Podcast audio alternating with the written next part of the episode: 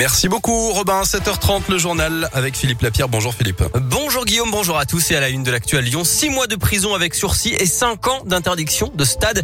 Le jugement est tombé hier en fin de journée dans l'affaire du jet de bouteille d'eau euh, pendant le match Lyon-Marseille dimanche à Dessine.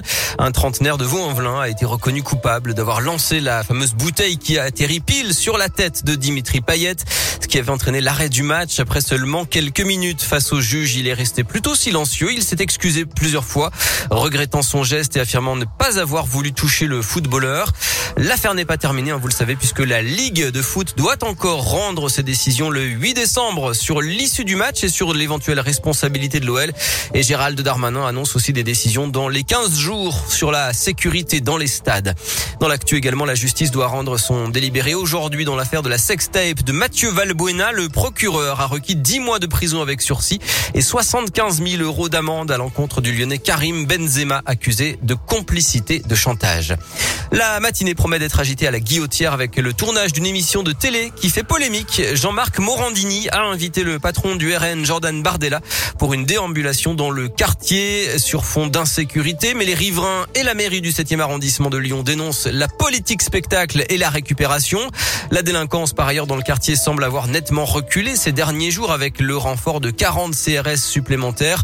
Je rappelle qu'une précédente émission de l'animateur tournée à Drancy avait été marquée par des soupçons de euh, témoignages truqués et que Jean-Marc Morandini a été renvoyé hier devant le tribunal pour une affaire de corruption de mineurs.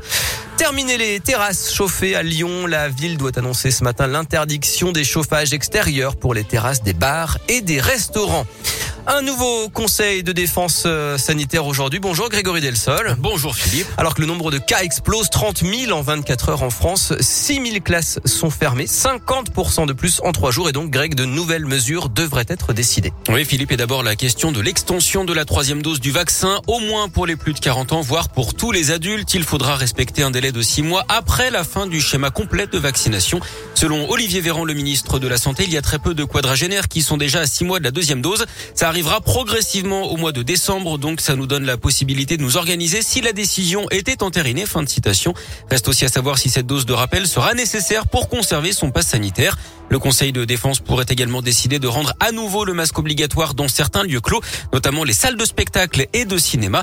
Par contre, pour l'instant, la question du retour du télétravail comme étant la norme ne serait pas d'actualité. Le MEDEF est contre et le gouvernement ne souhaiterait pas de nouvelles contraintes pour les entreprises pour ne pas gêner la reprise économique. Merci Greg. Et dans ce contexte, l'Agence régionale de santé annonce la fermeture de 25 lits à l'hôpital de Vienne et le transfert de 25 autres en cause le manque de personnel.